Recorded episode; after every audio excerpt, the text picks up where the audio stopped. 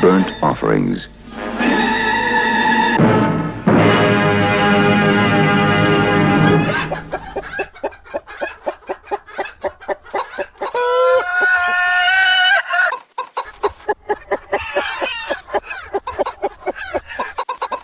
Audycja skóry.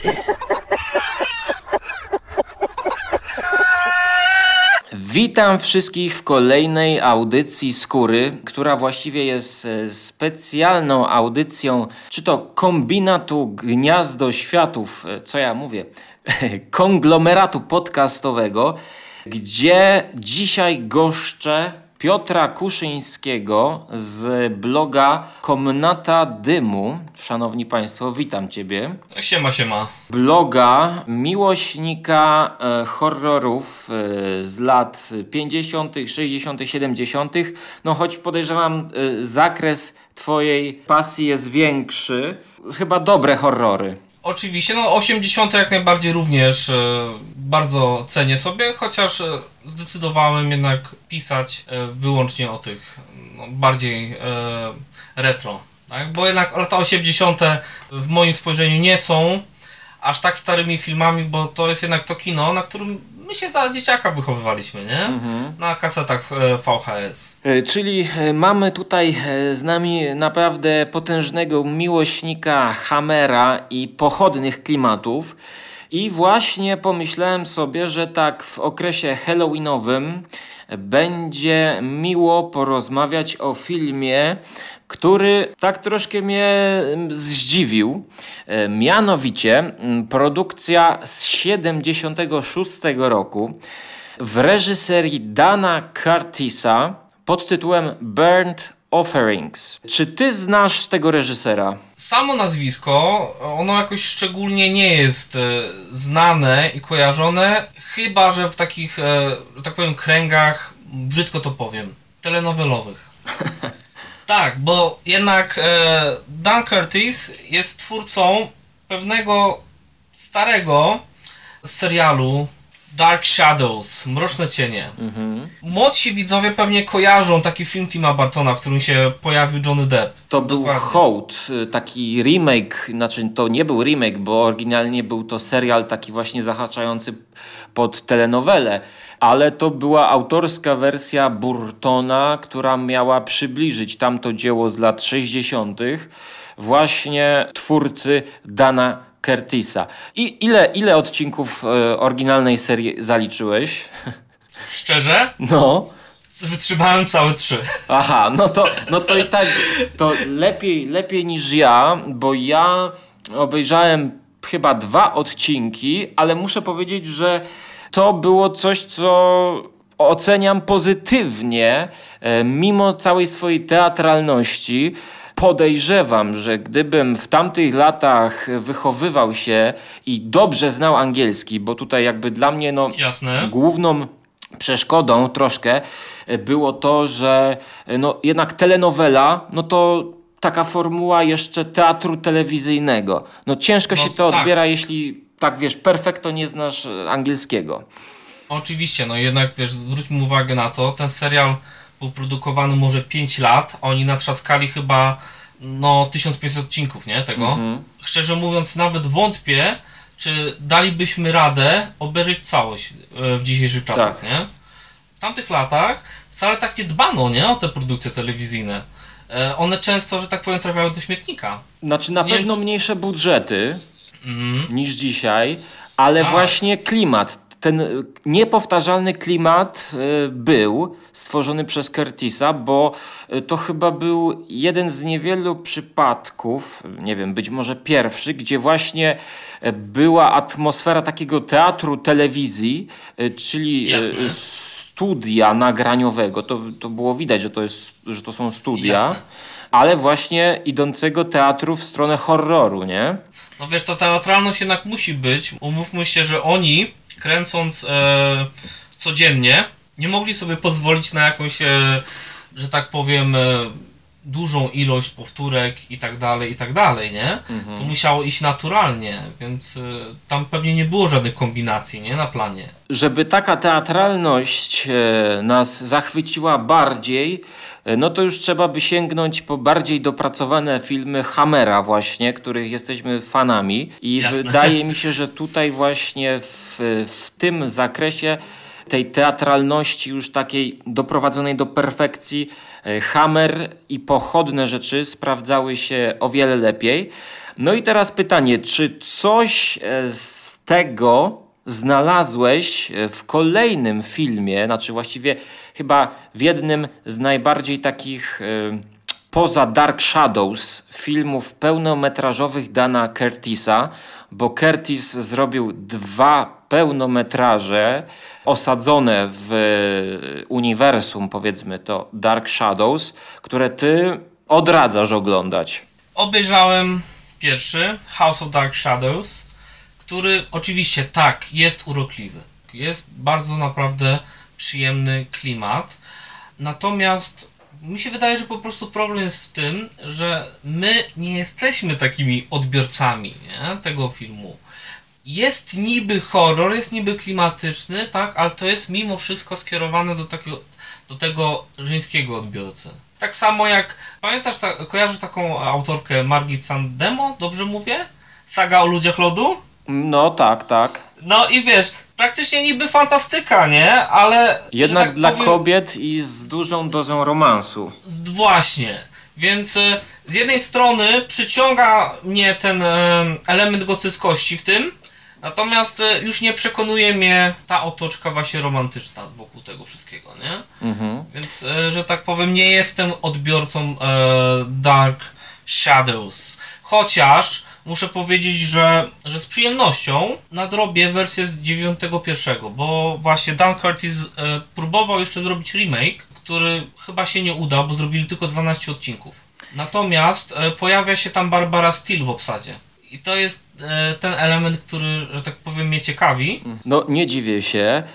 Sprawdźmy, co do zaoferowania Curtis ma w dziele zupełnie innym. O czym jest to film? Słuchajcie, przejdźmy do streszczenia fabuły, y, w której znajdziecie wiele podobnych motywów do lśnienia, began as a summer vacation. A young family found a beautiful old house. It had secluded, spacious grounds, a large swimming pool, magnificent furnishings. So you are the people who want to rent this house. What do you mean it's nine hundred dollars and then it's all ours? Well, there is one other thing. It's hardly a catch. They thought it was the answer to their dreams, but it was the beginning of a nightmare. In this old house, up this staircase, behind this locked door, something lives. Something strange, something powerful, something evil.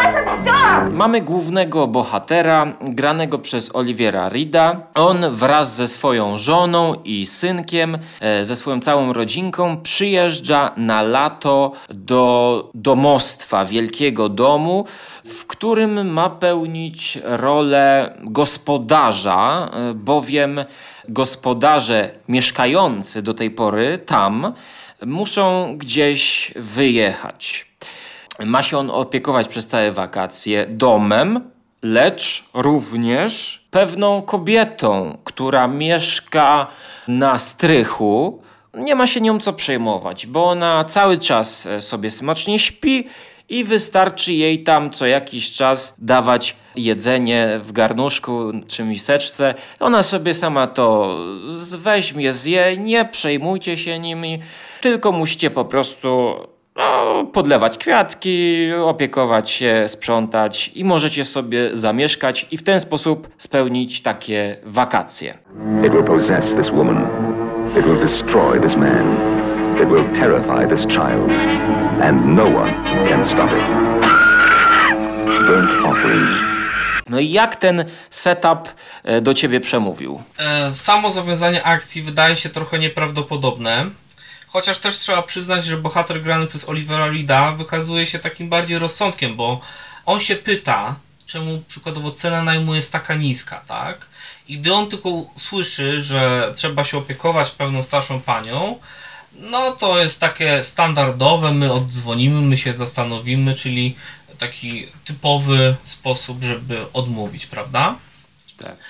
I e, tak naprawdę do tego najmu namawia go żona, grana przez e, Karen Black. Tutaj chciałbym powiedzieć, że fakt, że Oliver Reed ulega kobiecie jest chyba najbardziej fantastycznym elementem tego filmu, tak? Jeżeli się spojrzy na to, jakim człowiekiem był Oliver Reed, to fakt, że gra w miarę uległego faceta, tylko wskazuje na jego o, no, profesjonalizm, tak, umiejętności aktorskie, nie? Nie wiem, czy, ko- czy obserwowałeś kiedyś e, karierę Olivera Reeda? Tak, znam, znam tego aktora. No jest to taki człowiek o aparycji bliskiej e, Marlonowi Brando.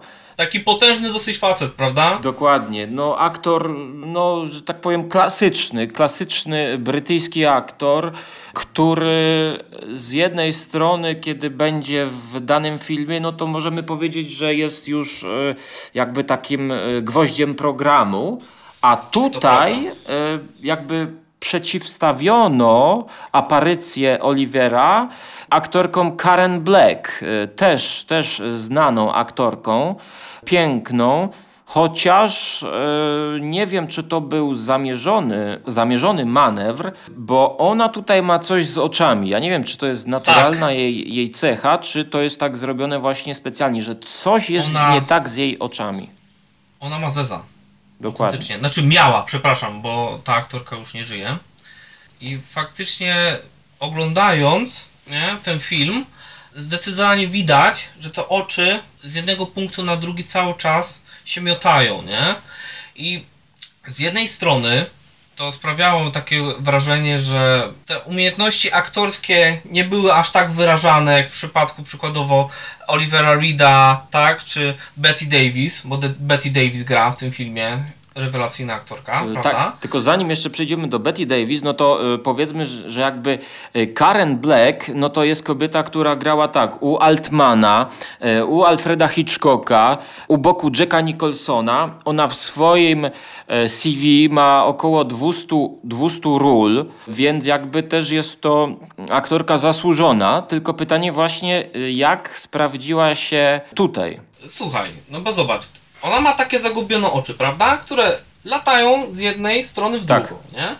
I ona faktycznie sprawia wrażenie takiej zawianej, trochę takiej nieobecnej osoby, nie? Dokładnie. I to chyba odpowiada właśnie tej postaci, którą ona zagrała, prawda? Bo ona e, w filmie podejmuje się tego ciężaru opieki nad tą mityczną starszą panią. Dlaczego mówię mityczną? Bo oprócz niej żaden z e, domowników nie widział tej kobiety. Nawet gdy e, na początku jest rozmowa, prawda, o tym najmie, to ta właścicielka pyta się, czy oni będą sami w tym domu, czy oni kogoś będą mieli, czy będą mieli jakichś gości, bo to takie było dla niej, e, sp- sprawiało to wrażenie, że to było dla tej właścicielki takie niewygodne, żeby mieli gości, prawda? Tak. w jej interesie było, żeby jak najmniej osób widziało tą starszą panią. I ona pewnym momencie filmu staje się tak zajęta tym domem i tą starszą panią, że e, zaczyna zaniedbywać własną rodzinę.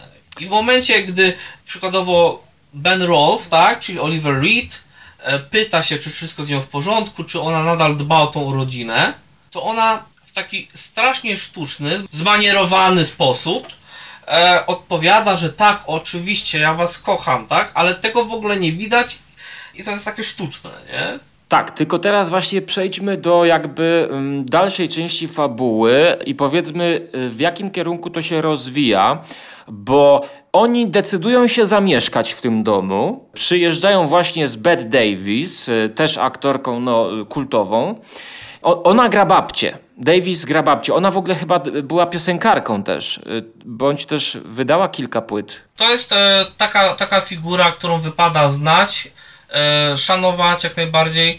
Natomiast ja też nie jestem fachowcem, jeżeli chodzi o jej filmografię, prawda? Nie, no ona zde- zdecydowanie była em, aktorką, teraz tutaj widzę, ale no, no właśnie ostatnio słuchałem jej płyty. No przede wszystkim fanom horroru może być znana Whatever Happened to Baby Jane. Yes. Z takiego klasycznego filmu. Ona odgrywa babcię tej rodzinki, która decyduje Ciocie, się... ciocie, to jest ciocia. Ciocia, tak? De Aha. decydują się wprowadzić do tego mieszkania i mm, początkowo wszystko wygląda normalnie. Piękne lokum, naprawdę scenografia odgrywa tutaj niebagatelną rolę. E, Widać, że ten dom e, jakby swoje przeszedł. Podejrzewam, że musieli spędzić troszkę czasu na znalezieniu odpowiedniego budynku z historią odpowiednią i jednak coś zaczyna dziać się nie tak. Coś, coś niepokojącego wdziera się do naszej rodzinki, kiedy ojciec z synem e, taplają się w basenie. E, bowiem ojca zaczyna opanowywać jakiś e, niezrozumiały gniew. E, Właściwie on przestaje być sobą i w takiej enigmatycznej scenie, nie do końca wyjaśnionej, ojciec zaczyna podduszać i podtapiać swojego synka pod wodą. Jednocześnie obserwujemy właśnie matkę, która jest zamknięta mm, w tym pokoiku sąsiadującym z tajemniczą panią, którą mają się opiekować, której jakby cały czas nie widzimy, przez cały film jej, jej praktycznie nie widzimy. I właśnie tutaj reżyser próbuje nam zasugerować, że coś dziwnego dzieje się w tym domu. No i właściwie co się dzieje w tym domu, ile możemy zdradzić i, i co to o tym wszystkim myślisz, bo Może nie zdradzajmy zbyt wiele, ale powiem to, co powiedziałeś na początku. Tam e, nawiązałeś trochę do tego lśnienia, prawda? I, I właśnie ja oglądając ten film na początku, to ta scena wywołała właśnie moje skojarzenie z lśnieniem. Oczywiście, co ciekawe, e, Burnt Offerings jest starsze, tak? To jest. E, pamiętasz, który to jest rok? To jest 76 60 rok, Birth Offerings, y, a Lśnienie to jest 80 rok, co właśnie e, podczas... 80, ale książka? e, wiesz co, książka... z- 70, chyba 77, sprawdzałem. Lśnienie to jest książka ze stycznia 77 roku, natomiast nowela, na podstawie której zostało Bird Offerings e, nakręcone, pochodzi z 73, napisana przez Roberta Marasco. Robert Marasco był amerykańskim pisarzem horrorów, e, znany tutaj, jak Wikipedia podaje, e, ze sztuki na Broadwayu Child's Play. Czy to jest dla Leszka Trzaki? No właśnie nie tak mi się skojarzyło, ale wiesz co, może to jest zbieżność tylko nazw. Tak, to jest, to jest zbieżność nazwisk, ponieważ Sidney Lamet w 72 e, nakręcił adaptację, więc, e, więc jest to zbieżność nazwisk.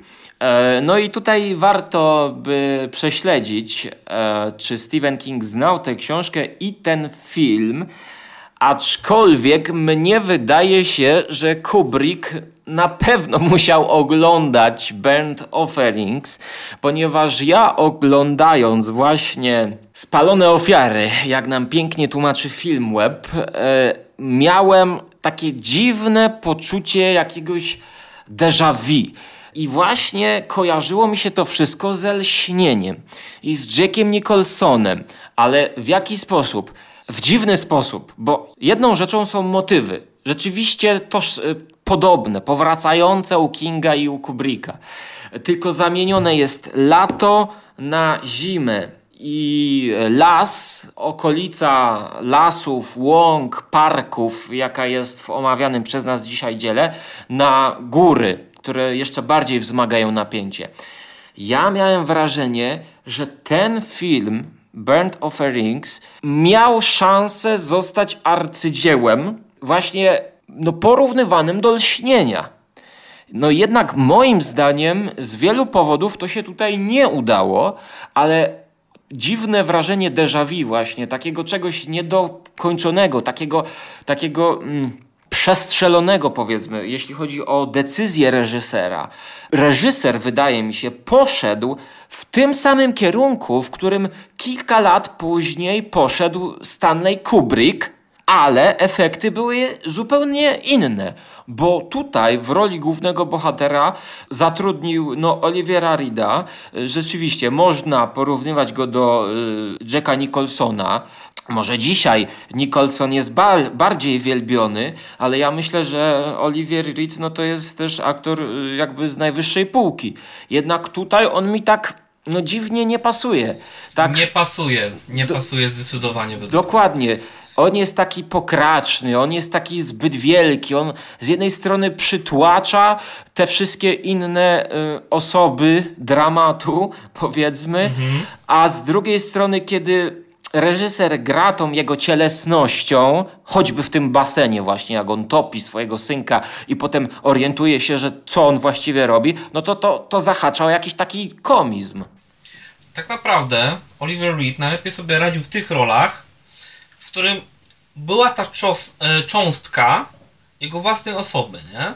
On się najlepiej sprawdzał w rolach e, bandytów, e, jakichś rabusiów, prawda, jakichś pijaków, takie niejednoznaczne postacie, dosyć brutalne, tak?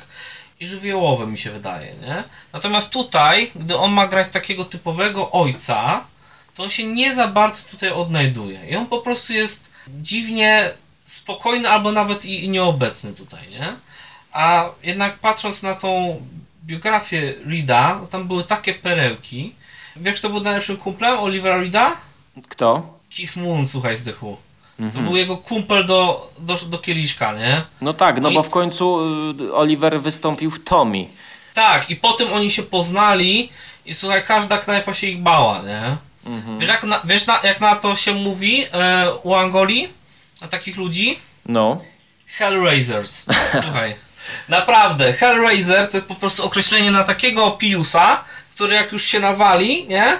To naprawdę potrafi rozpętać piekło. Więc wszyscy wokół mają uciekać, nie? Bo oni ro rozwalą każdą knajpę wokół. No i właśnie tutaj ja mam wrażenie, że ta jego pokraczna gra aktorska no troszkę rozwala ten film. Aczkolwiek ym, no tutaj jakby jest też kilka innych elementów, które ten film z jednej strony rozwalają, a z drugiej strony zaraz jest jakaś, jakaś scena, którą my dobrze rozumiemy, bo już widzieliśmy lśnienie. To jest, to jest takie wrażenie, jakby Kubrick obejrzał Burnt Offerings i nakręcił zupełnie swoją wersję jakby z innego wymiaru, gdzie poukładał wszystkie klocki na odpowiednie miejsca i jeszcze dodatkowo przybustował. Tak, bo słuchaj, zwróć uwagę, że jednak u Kubricka, nie, jak już Jack Nicholson zaczyna szaleć, to już szaleje. Już jest e, no praktycznie demoniczny do samego końca, nie? Tak. Natomiast Oliver Reed z tą jego posturą goryla, teoretycznie zaczyna się coś z nim nie tak dziać, a potem już jest okej, nie? Już jest okej, już jest znowu takim e, typowym, stonowanym ojcem rodziny. Jack Nicholson w s- filmie miał, że tak powiem, fabularne uzasadnienie do swojego strzału, którym był alkoholizm postaci, y, którą odgrywał. Natomiast co dzieje się w Burnt Offerings? No to może mi wyjaśnisz ty, bo ja nie wiem. Wiesz, ja bym to po prostu interpretował w ten sposób, że sam dom wpływa negatywnie na ludzi, wiesz? I, i to jest właśnie takie trochę w stylu Edgara Allana Poe, wiesz? Tak, jak masz e, upadek domu Asherów. Mhm, dokładnie. y, Upadek domu Asherów w takiej ws- uwspółcześnionej wersji, aczkolwiek na samym początku, jeszcze tutaj powiedzmy i zdradzimy co nieco fabuły, która nie zepsuje em, potencjalnym widzom przyjemności, czyli Ci ludzie, od których oni wynajmują to mieszkanie, a właściwie się zatrudniają, bo oni w zamian za opiekę dostają no jakby za darmo całą chałupę, to oni są dziwni. Mamy do czynienia tak z jakąś starszą panią, która opiekuje się znowu, jest żoną bodajże człowieka na wózku inwalidzkim. To jest e, siostra. Ta, e, To jest siostra. rodzeństwo. Rodzeństwo. Rodzeństwo, które się opiekuje 85-letnią Matką. matką, którą właśnie również ma się zaopiekować nasza przyszła rodzina, a oni muszą wyjechać. Scenie jednej z pierwszych właśnie, kiedy oni jeszcze rozmawiają o decyzji, czy zgodzić się na to, czy nie, to pojawia się syn Oliwiera Rida i, i tej Karen. Mamy tutaj wprowadzone takie dwuznaczne motywy. Ja oglądając to miałem wrażenie, że albo oni są jakimiś wampirami i chcą ich uwięzić w tym domu, żeby jakoś czerpać z nich no, siły witalne, bądź też być może dojdzie do jakiegoś właśnie ataku wampirów w dalszej części filmu, gdzie właśnie najpierw chcą ich zająć do jakiejś y, takiej pułapki właśnie. Dom będzie pełnił funkcję pułapki. W dodatku jeszcze ten, ten brat na wózku inwalidzkim tak wiesz, takim niepewnym, niejednoznacznym wzrokiem właśnie spogląda na tego synka i, i dopytuje.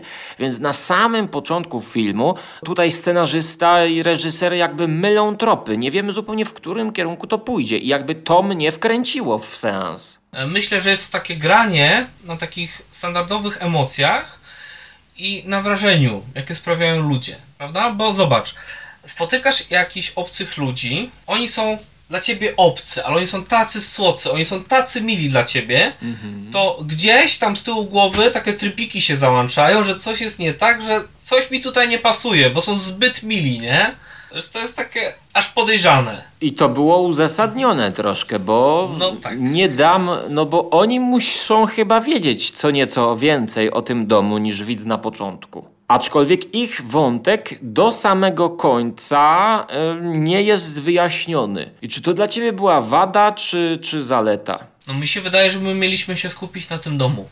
I to było najważniejsze. To po prostu było potrzebne zawiązanie akcji, żeby ci ludzie się do tego domu dostali i żeby ten dom, bo według mnie to ten, ten dom jest jak wampir. Tak. On wysysa energię, prawda? Tamta bohaterka Karen Black, ona dosyć szybko e, siwieje. Tak. Ona traci energię. Ten dom się tak naprawdę odżywia energią tych ludzi, którzy tam mieszkają. Dokładnie i tutaj właśnie też chciałbym pochwalić człowieka, no właściwie całą ekipę odpowiedzialną za scenografię, no to już mówiłem, bo jakby ta scenografia buduje nam klimat tego, te, te wszechobecne fotografie, aczkolwiek to nie jest dom aż tak gotycki jak w Hammerze, no nie? No bo to się dzieje No nie. współcześnie w latach 70., ale jednak za pomocą takich drobnych, mało zauważalnych zabiegów coraz bardziej zatapiamy się w mrok tego domostwa, co objawia się chociażby poprzez mm, kostiumy Karen Black i właśnie jej fryzurę.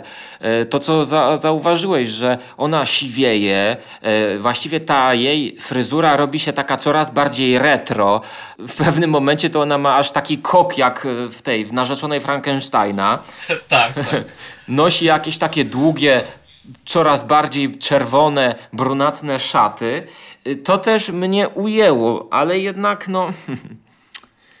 Znaczy powiem ci tak, jeżeli chodzi o ten dom, to początkowo, nie, tak jak się rozglądamy, to nie jest wcale jakiś szczególnie e, straszny, prawda? On faktycznie widać, że on jest stary, natomiast on nie sprawia wrażenia jakiegoś szczególnie nawiedzonego. Bo są filmy takie, że jak wchodzisz do domu, to od razu, że tak powiem, reżyser postanawia zaatakować tego widza, tak, tą e, wizualną i dźwiękową stroną e, filmu i dać do zrozumienia, że naprawdę z tym filmem jest, e, przepraszam, Z tym domem. z tym domem, że naprawdę coś z domem jest nie tak. Przykładowo, słuchaj, jak jest, em, jest świetny film o nawiedzonym domu z 73. E, Legenda piekielnego domu. Też angielski horror, nie? I tam od pierwszej minuty filmu daje nam się do zrozumienia, że ta chata jest nawiedzona, nie? I to tak, że najlepiej to jak, jak masz jakiś tam mózg, to spieprzaj stąd, nie? A tutaj nie, tutaj się wydaje na początku ok, faktycznie cała posiadłość jest dosyć stara, ale nie sprawia wrażenia nawiedzonego, tak? Później dopiero powoli, powoli e, to wrażenie zaczyna się pojawiać. Dokładnie, czyli, czyli tak jak w lśnieniu powiedziałbym. No tak, bo to również to przecież taki całkiem przyjemny hotelik był, nie? No, Burnt Offerings, starring Karen Black, Have you actually tried to tell me that this house is responsible? Oliver Reed, This house is destroying us.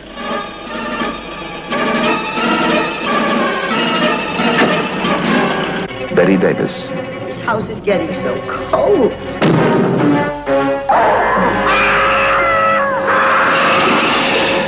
Burgess Meredith, And this house will be here long, long after you have departed, you believe me? Eileen Heckard, God, when it comes alive, tell them, brother. Tell them what it's like.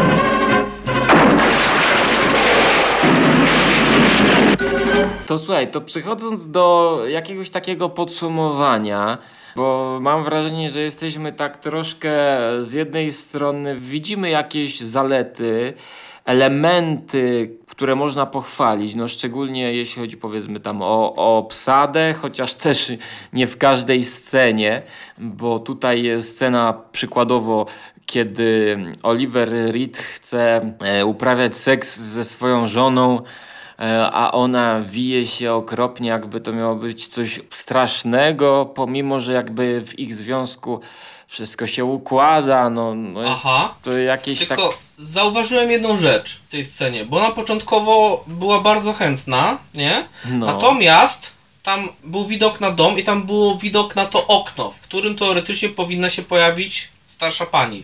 I tam się zapaliło światło. Jej się, jej, e, że tak powiem, ochota przeszła w momencie, gdy się e, zapaliło to światło, gdy ta obecność chyba tej starszej pani dała o sobie znać. Karen Black gra tutaj osobę, która, że tak powiem, popada w jakąś taką obsesję na punkcie tego domu i tej osoby.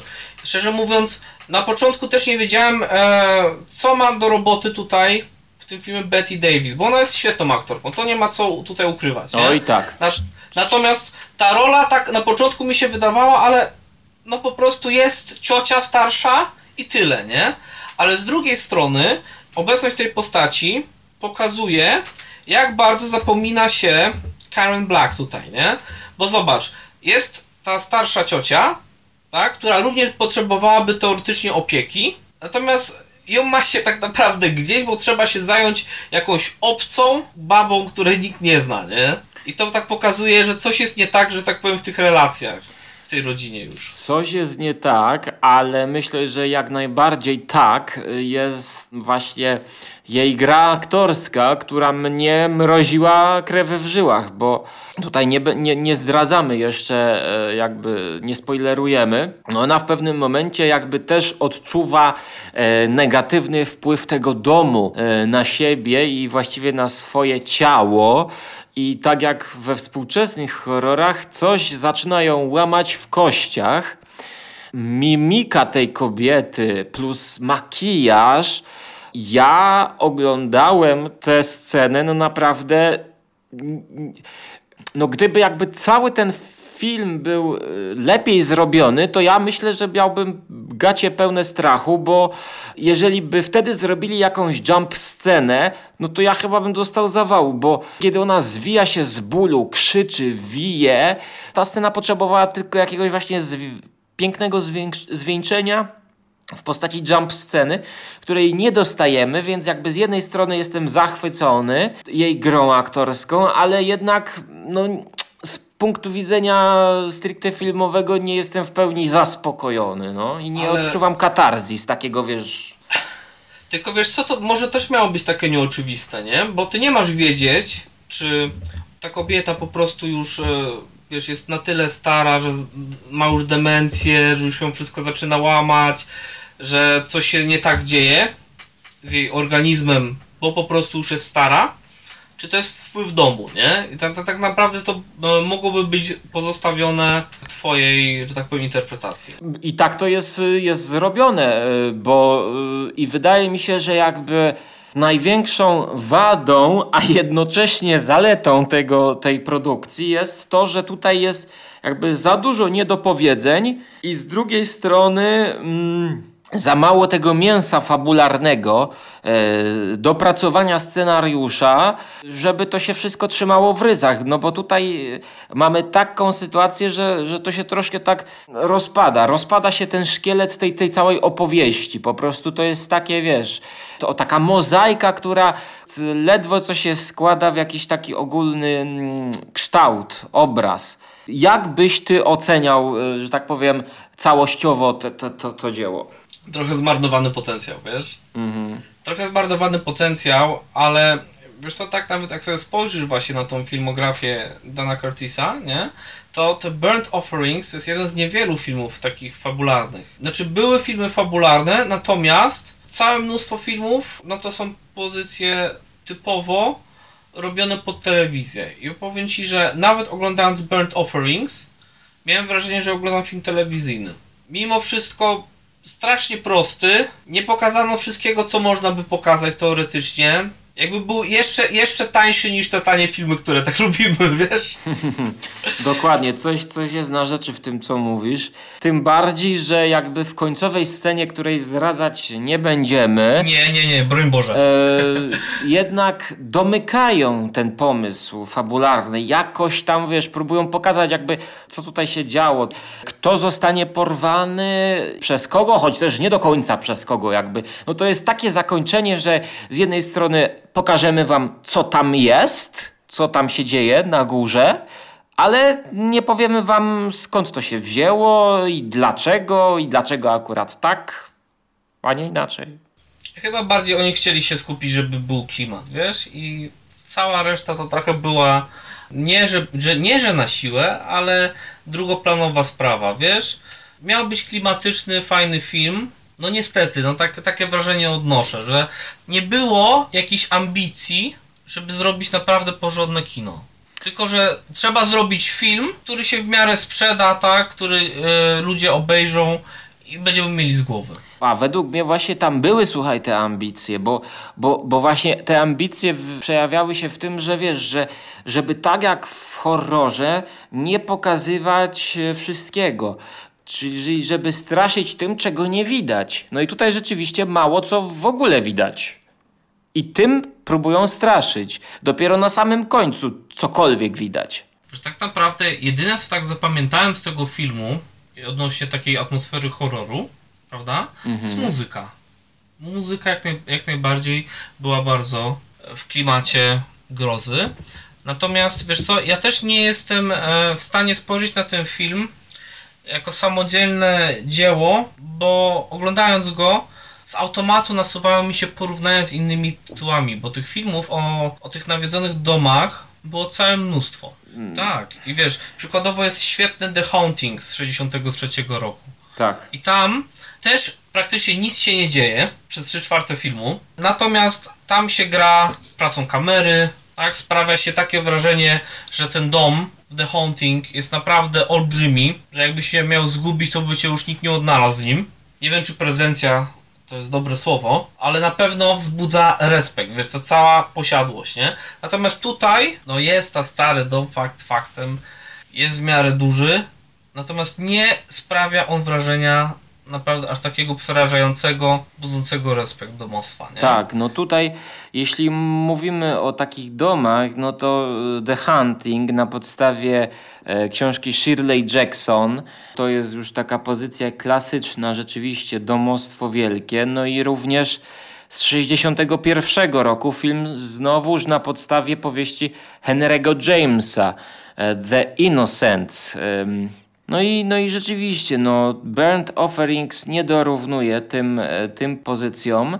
Moja ocena Burnt Offerings, no to jest taka, że poleciłbym ją yy, głównie fanom e, leśnienia, żeby sami ocenili, co tutaj mogło jakby zainspirować Kubricka, czy być może skłonić go do czegoś, e, czy też z drugiej strony jakimi ścieżkami chodzi, cho, chodzi, chodzi artyzm, powiedzmy, czyli żeby zobaczyć, jak mm, jednemu artyście udaje się stworzyć e, ze składników podobnych, bo powiedzmy tak, no, e, baza książki, baza tutaj dobrzy aktorzy, muzyka, scenografia. E, jak za pomocą dobrych składników wmieszanych do zupy takiej też z przepisu sprawdzonego, no wychodzi coś z jednej strony słabego jak Bird Offerings, a z drugiej strony coś genialnego jak The Shining. No i ja głównie polecam właśnie seans Bird Offerings ze względu na to takie specyficzne poczucie déjà vu, które mnie towarzyszyło i może jeszcze paru widzom e, coś takiego się przydarzy. I ja pozostawiłem ten film z oceną 5 na 10, czyli coś dla fanów. No mi się wydaje, że to jest e, dobra ocena, bo faktycznie ja bym tego filmu nie wciskał osobie, która jeszcze nie jest w tym klimacie retro filmów, ani tym osobom, które chciałyby coś obejrzeć o nawiedzonym domu. Że tak powiem, moim ukochanym filmem, jeżeli chodzi o tę tematykę, jest ta już wspomniana Legenda Piekielnego Domu. Słuchaj, tamten film, jak mhm. się wchodziło, to majstersztyk, jeżeli chodzi o udźwiękowienie bo jest wielka, wiesz, chata, praktycznie zamczysko. Przez 3 czwarte filmu słyszysz taki przerażający przewiew, nie? Takie powietrze, jak po prostu przepływa przez ten dom. To normalnie, słuchaj, ciarki masz, wiesz, e, na skórze. Gęsią, skórki, gę, gęsią skórkę dostajesz, nie? Mhm. I ten film to był, że tak powiem, rewelacja według mnie, więc jeżeli ktoś podjarał się tym, o czym mówimy, i chciałby obejrzeć e, film o nawiedzonym domu, no to w pierwszej kolejności bym polecił ten e, właśnie film Legenda Piekielnego Domu, tak? Natomiast Na dla tych osób... dodam Richarda Mathesona. Oczywiście Legenda Piekielnego Domu i The Haunting są bardzo podobne do siebie, więc fabularnie są bardzo zbliżone dzieła, mają bardzo podobne fabuły, bo w jednym e, i w drugim filmie chodzi tak naprawdę o to, żeby udowodnić, że nawiedzone domy nie istnieją. I e, pojawiają się ludzie, którzy mają tego, e, tego dowieść, nie? No to ja na swojej watchliście właśnie The Legend of Hell House 73 Jasne. mam, mam ją.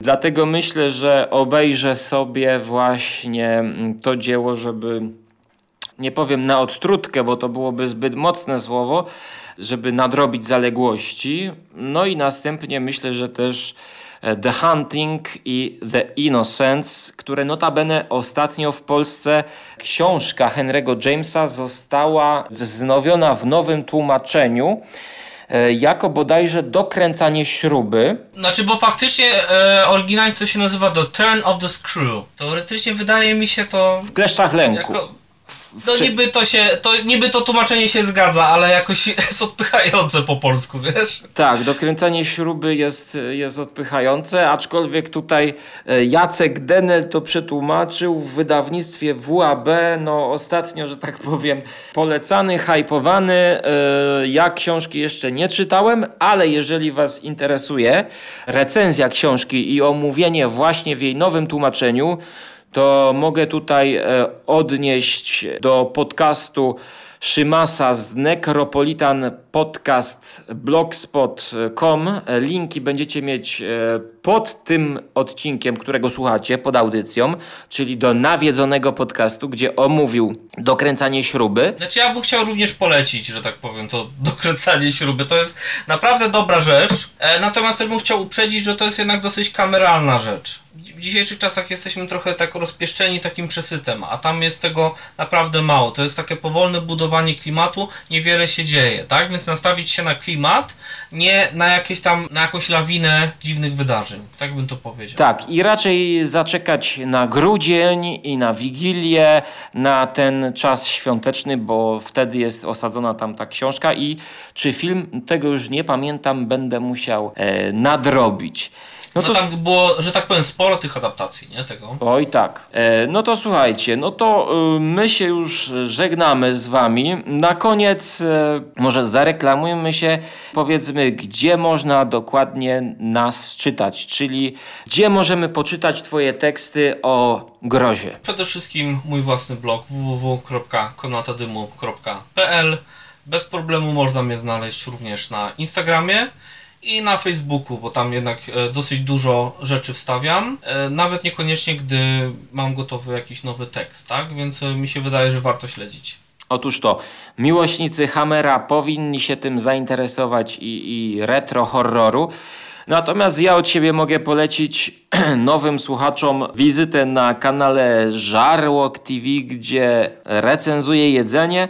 No i jeżeli jesteśmy w takich horrorowych klimatach, to y, jakby na pierwsze spotkanie polecam Wam mój odcinek mm, na Halloween Special z zeszłego roku, gdzie tam występuję w roli Drakuli, marnie e, wcielając się e, w rolę wampira, nie dorównując Christopherowi, ale jednak tam troszkę nawiązuje. E, tak więc e, zapraszamy Was do, do kolejnych audycji, do kolejnych tekstów. Linki będziecie mieć w komentarzach pod audycją, a tymczasem żegnamy się z Wami na razie. Do usłyszenia. Na razie. Bądź zobaczenia.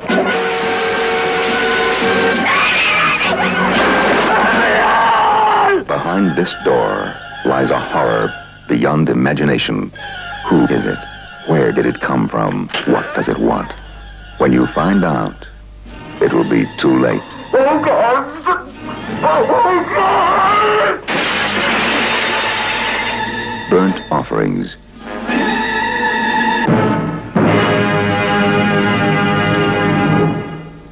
No ale jednak witamy Was jeszcze w bonusie, ale od razu uprzedzamy, że to jest tylko dla tych, którzy już obejrzeli bądź już znają film, e, bo będziemy tutaj rozmawiać o ostatniej scenie, która jeżeli będziecie znać, no to absolutnie zepsujecie sobie seans. Zaczynamy psuć. Ostatnia scena. Okazuje się, że na samym końcu to tą główną starszą panią staje się tą, którą mieli się opiekować ci y, ludzie staje się ta y, żona, matka Karen Black. I to jest właściwie takim największym zaskoczeniem. I jak to interpretujesz? Bo tu trzeba mówić o interpretacji. Równie dobrze ona mogła się zamykać w tym pokoju, cały czas, e, że tak powiem, udawać tą starszą panią, a być może dopiero na końcu, tak, że tak powiem, została wezwana przez ten dom, by się nią, w tą, tą starszą panią wcielić, tak? Tam na końcu filmu e, znowu słyszymy głosy, e, tych właścicieli, którzy mówią, że nareszcie nasza matka wróciła. Nareszcie jest tak jak dawniej, czyli najwyraźniej ten dom musiał się nasycić energią życiową tych ludzi, żeby ta starsza pani wróciła. No i ten, ten dom na pewno się nasyca ofiarami, na co wskazuje ujęcie na te zdjęcia, prawda? Czyli te zdjęcia, które na początku filmu ona przegląda, to my nie rozumiemy ich znaczenia, a potem okazuje się, że nasza główna rodzina y, jest ukazana również na zdjęciach na tej samej półce. Wśród innych podejrzewamy to ofiar z przeszłości, prawda? I ja sobie to interpretowałem jeszcze w ten sposób, że ta pierwsza rodzina, która jakby zleciła im opiekowanie się nad tym domem, Powiedz mi, czy myślę źle, czy myślę dobrze, bo, bo sam już nie wiem, czy to jest jakaś dziura scenariuszowa, że oni jakby sami próbowali uciec z tego domu i tej rodzinie to dać, żeby, żeby jakby dom zaatakował tą, tą rodzinę, a oni chcieli uciec? To znaczy, no teoretycznie to ma sens, ale jeżeli tak by było, no to skąd te głosy na końcu, że oni wrócili, nareszcie nasza matka wróciła? No właśnie, bo ta, ta matka jeszcze, no Czyli tak, może, może ta matka wcześniej umarła i jakby właśnie ta rodzinka, właściciele domu, oni potrzebowali właścicieli, żeby dom jakby tą matkę im zwrócił. Spróbujmy na to spojrzeć e, w perspektywie tytułu, który rozszyfrowałeś. Burnt Offerings. Powiedziałbyś coś o tym?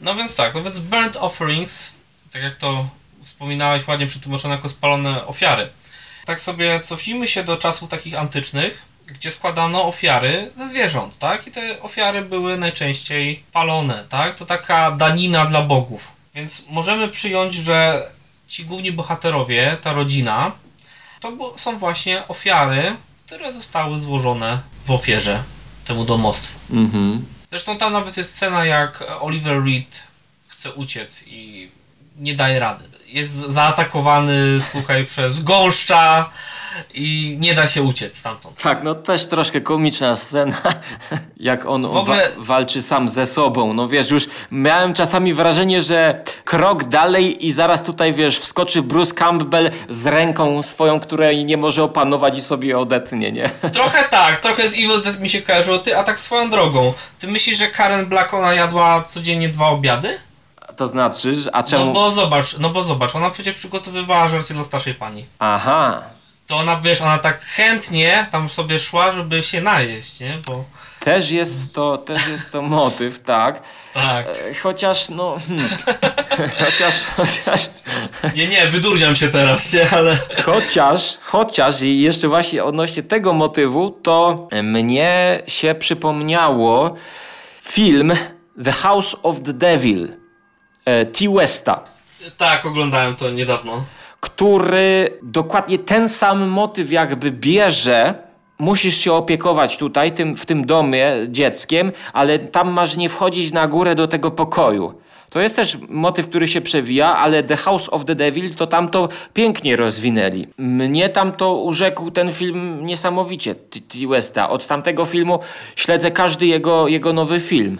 On jest naprawdę niezły, o, widać, on bardzo chciał zrobić film retro, ale wydaje mi się, że to było trochę jeszcze za wcześnie, żeby pójść e, jeszcze tym tropem co, to, tego, co dzisiaj mamy, nie? Bo teraz, że tak powiem ci twórcy, oni szaleją, wiesz, e, z tym klimatem z lat 80., 70., oglądając przykładowo, wiesz, e, filmy Refna, niesamowite lata 80.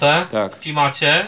Natomiast T-West jeszcze trochę był stonowany, trochę może jeszcze nie, nie poszedł e, w 100% na retro. A czy wiesz co, y, mnie się wydaje, że w The House of the Devil on zrobił retro takie pełną gębą, bez takiego stylizowania.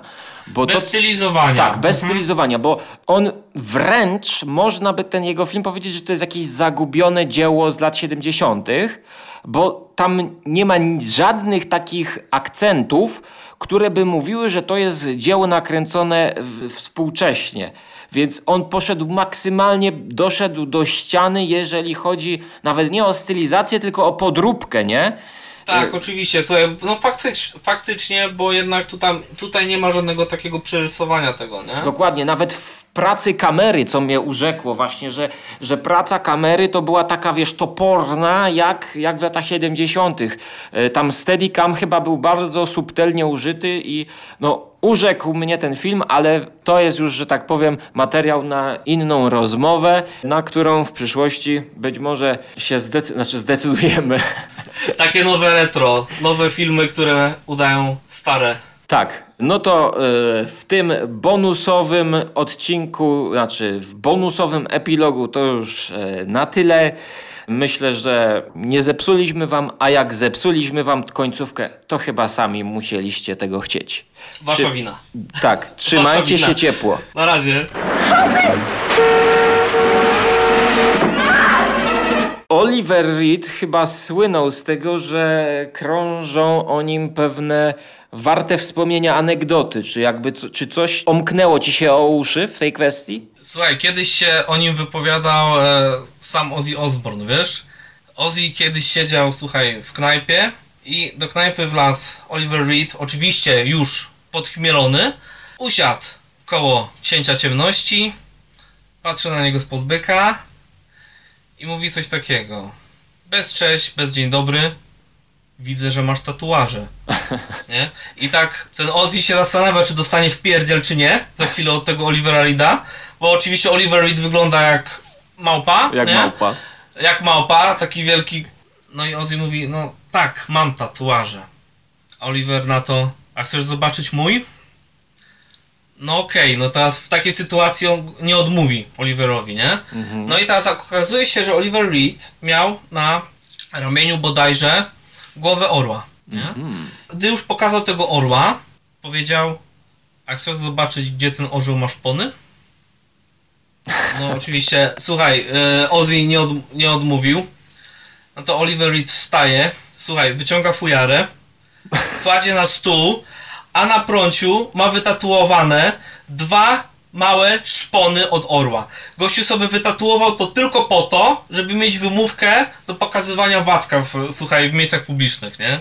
No nie, no to, to jest anegdota, że tak... To jest mistrzostwo świata, nie? Ale to jest anegdota, że aż niewiarygodna, słuchaj. Niewiarygodna, ale słuchaj, nawet jest e, legendarny sposób, w jaki w ogóle ten człowiek odszedł z tego świata, nie? No. I to jest na, na 100% potwierdzone, tego nikt nie zdementuje. Słuchaj, w 99 roku Oliver Reed poszedł się zrelaksować, czyli oczywiście poszedł do knajpy, trochę wypił, czyli dużo, rumu i postanowił wyzwać na siłowanie się na ręce praktycznie całą knajpę pełną marynarzy, nie? Podobno z niemalże wszystkimi wygrał. Po prostu e, zabrał, wiesz, kasę, otrzepał się, wyszedł i wtedy padł.